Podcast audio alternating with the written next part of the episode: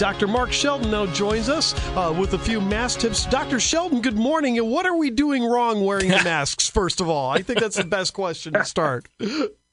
Well, thank you very much, Greg. Well, you know, And Chris. what I the biggest problem I see as I go around town and in in the buildings and of different uh, uh, stores and things is that people not wearing masks. Uh, that's the the biggest problem right now.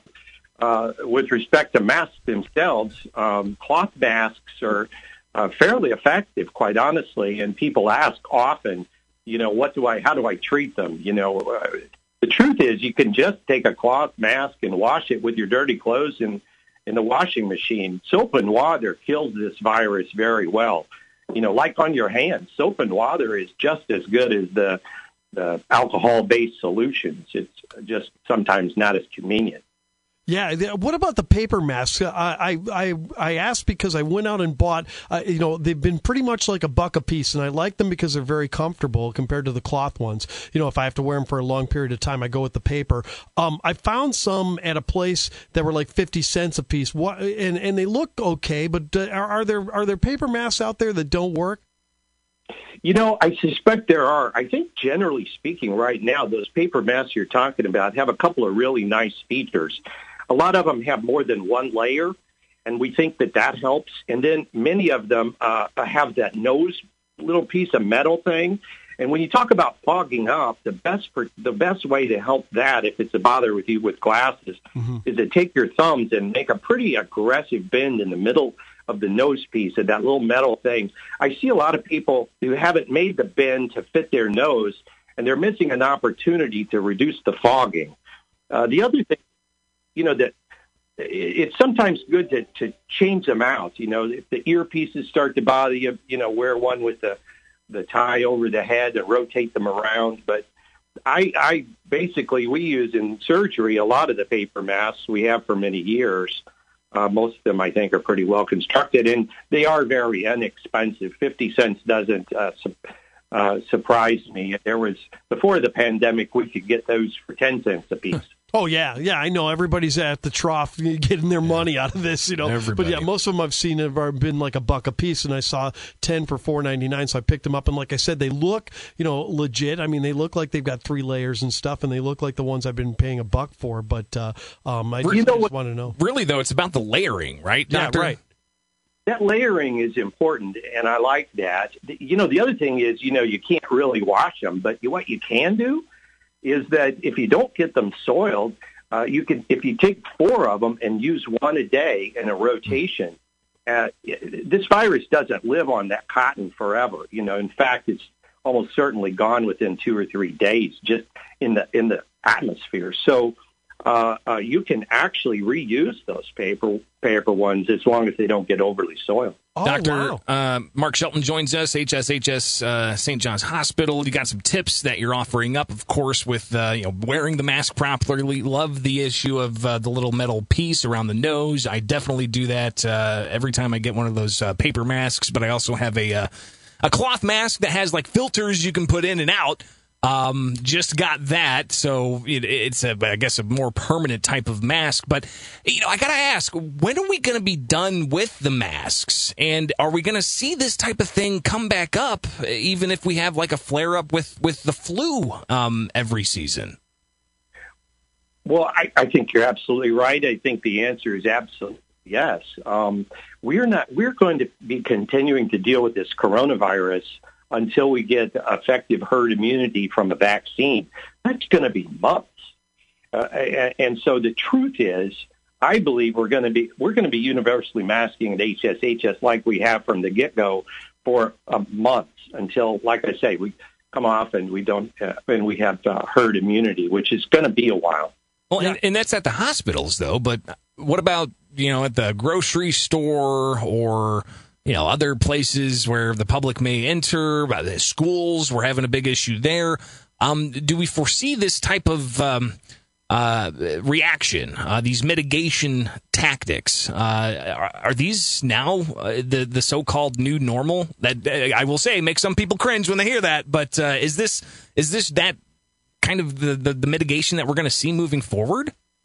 I believe so. Um, this coronavirus disease and the attendant deaths that are coming from it, you know, nearly 170,000 in the United States so far, that's added on top of all of the issues that we continue to have, you know, such as cancers and heart disease and things like that.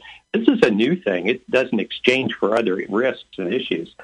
And it is it's going to continue. Uh, unlike, unfortunately, we were hopeful, like influenza, there'd be a seasonality to it where you see the influenza go away during the summer generally. The coronavirus you, hasn't gone away during the summer, and unfortunately, uh, in the hot weather uh, southern states, uh, it hasn't uh, been attenuated there. So I think, unfortunately, we're going to be dealing with this for months. Uh, hopefully, we'll have a vaccine as a backstop. And then we may end up having to have a vaccine every year, like with influenza. Doctor, looking at the silver lining trying in all of this, you know, obviously there are a lot more people that are paying more attention to washing their hands, covering their face, things like that. What is this doing for the other respiratory illnesses? I know we usually see a break in summer anyway, but are we seeing a downturn in other things like, you know, colds or bronchitis or, or things like that, other respiratory issues? Well, it's a good question. I think the answer is yeah. They don't have the rigorous data to, to show that yet, other than the fact that, you know, we haven't seen influenza in our communities for several months. Uh, it was really bad influenza winter uh, uh, last year, uh, and uh, the masks do help uh, reduce the spread of that as well. I was going to ask about that too. Is it possible that COVID nineteen was here earlier? Because I, know of so many people that were that were as sick as they've ever been in their life in December and January, including my old, old co-host on WNNS. You know, she was out. She never misses any time, and she was out for like four days. Could it be possible that COVID nineteen was in the country earlier than than April or February or March? Yes, I think uh, the the best data that I've seen so far puts the first case in the United States potentially back into December. Now, uh, at the same time, there was a lot of influenza in the community. And uh, uh, a lot of people, I think, probably had just a really bad case of influenza. But uh, it, it, it won't be too long, and we'll be able to do uh, immunoglobulin testing and, and test that theory out. Right now, those tests are still being kind of vetted to see how accurate they are. But um, it won't be long, and we'll be able to check your blood and see if you have immunity built up or not. We're talking with uh, Dr. Mark Shelton from HSHS St. John's Hospital, um, and we're kind of peppering you with all kinds of questions. But uh, let's get back to the masks. Uh, uh, and the various tips because if we are going to be living with this for the foreseeable future, um, we got to understand how to how to best wear these masks. Uh, sometimes, especially when you have to wear it all the time, it can get irritating to the skin. How can we best ensure that we don't have those problems and uh, get all kinds of breakouts?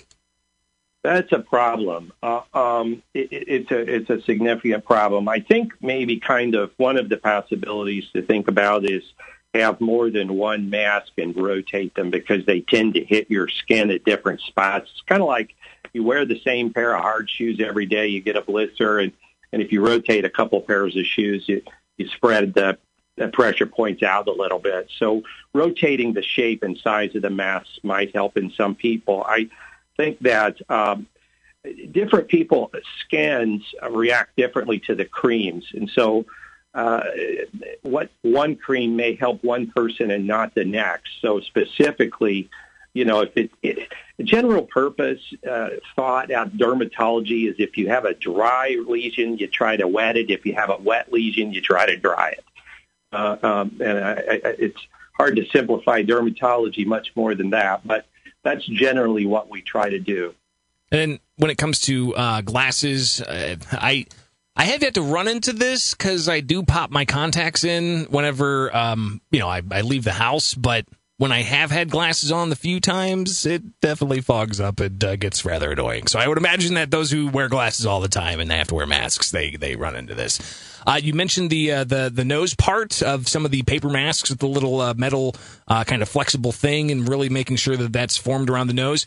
Um, what about like anti fogging solution? Where can people find that, and can they make it at home? You know, it's a good question. I, I, I know some people uh, uh talk about the anti-fogging stuff. It, I, I think you can just buy it in the store as a spray. Um, honestly, I, I fog up all the time with my glasses, so uh, uh, I, I, I, I don't think it's a, a big panacea. Um, uh, but the fogging is an issue. Uh, you can't. Uh, it's it's generally worse, you know, if you're breathing rapidly, of course. Uh, but um, I, I think it's one of those things that there's no perfect solution to, quite honestly. Dr. Sheldon, listen, thank you so much for your time. We really appreciate it, and I hope we can have you on again soon. Sure. Thank you, guys.